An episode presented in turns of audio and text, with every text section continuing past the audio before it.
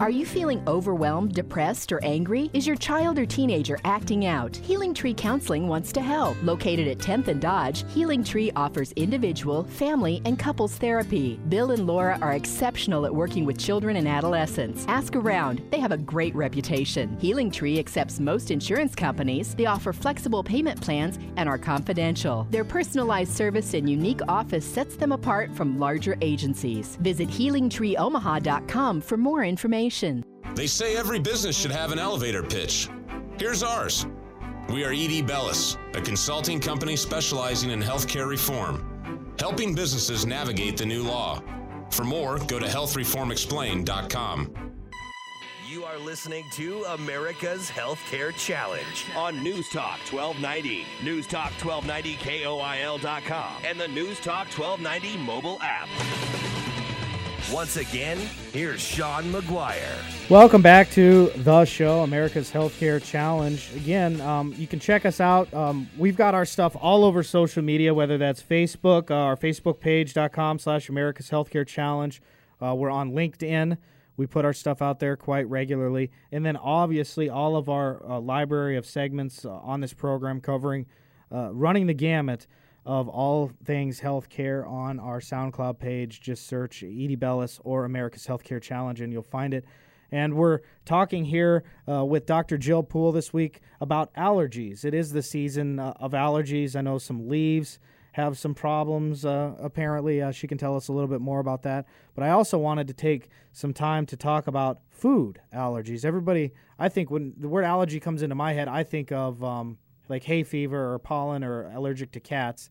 But um, there are many food allergies, and I do have a weak stomach. I don't think that I have necessarily any food allergies, but I noticed that I might have a sensitivity to gluten every now and then, and I know many Americans feel the same way. Uh, do you treat a lot of patients uh, in that scenario, Dr. Poole?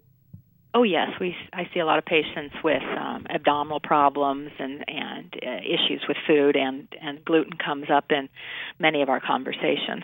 So, what are some of the common food allergies out there that people know about or might not know about, and maybe what's something they should be aware of? You know. Well, you have to think about the age group. So in children, uh, milk and egg and nuts, like peanut, um, are the food allergies that tend to be the, the, the highest. Um, peanut and tree nuts can have the most scary uh, reactions uh, for for children, and then so as they get older, some will actually lose their food allergy to it, um, but they can continue it on to adulthood. Uh, in adults, uh, we see uh, new onset of common like shrimp allergy or shellfish allergy or fish allergy that tends to somehow come up out of the blue for patients and they get hives and rashes for that. Um, but what you were talking about earlier is there's been a real interest in um, gluten.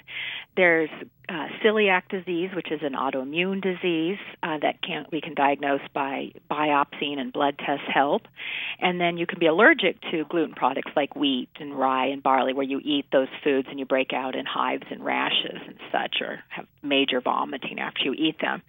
And then there's been a trend here on this gluten sensitivity, and a lot of people will feel that if they eat a lot of gluten products, which you know taste really good, um, that are out there, they they get they feel sick. Um, now I can't have a specific test for gluten sensitivity, um, but I talk to patients about it to see if that's what's causing some of their ails.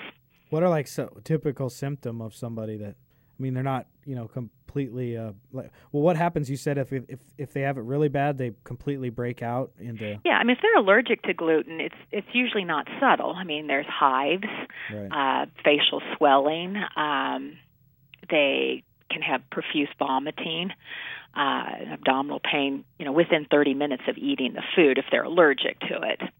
What causes that allergical reaction? Well, it's a it's a fancy immunologic response, but the body starts making these allergy antibodies to uh, gluten, uh, these proteins, and then will uh, in the wheat proteins, and then uh, they recognize it as foreign. So it's an abnormal response to develop a, these allergy uh, molecules to a food that's pretty common. But if somebody's not allergic to, like, say, a gluten or something, like they just kind of would just have general discomfort.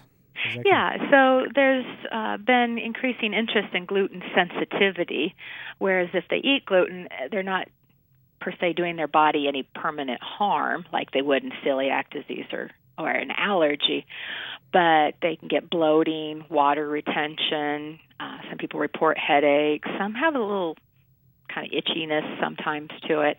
Um, and if you're curious if this is you, if you're having a lot of abdominal symptoms that no one can explain, uh, we'll talk about going on a 30 day uh, gluten free challenge um, and keep a diary to see if that helps you.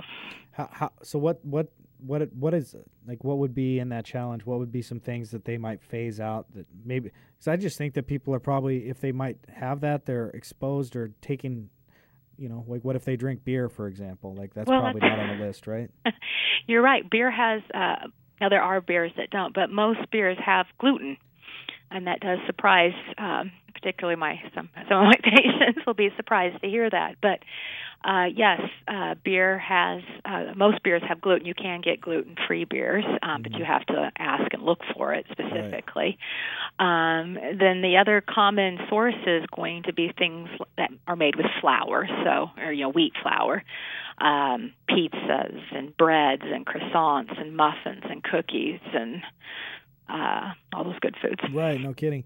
How so? How do they make it gluten free? I, I, I mean, I guess I should. I, do you know that answer? Is just too... oh well, there's. I mean, this is a whole uh, area. Uh, there's tons of books out there and cookbooks available for gluten free eating. Uh, there's gluten free products and uh, grocery stores, and so it ends up. I mean, the easiest way to go gluten free is to eat fruits, vegetables, salads, uh, meats, and avoid does rice have gluten or no? Nope, rice is fine. So rice, rice and rice flour are safe. Oh, they have rice flour. Uh huh. Hmm. Yeah, there's hey, corn. I learned something new every day. Interesting. Um, what what are some of the other um, common? I guess you said peanuts. I, I, guess that is that a really kind of is that almost a deadly? Are there any deadly type of well, allergies like the, for I, food? I, I call them the deadly and scary is going to be your peanut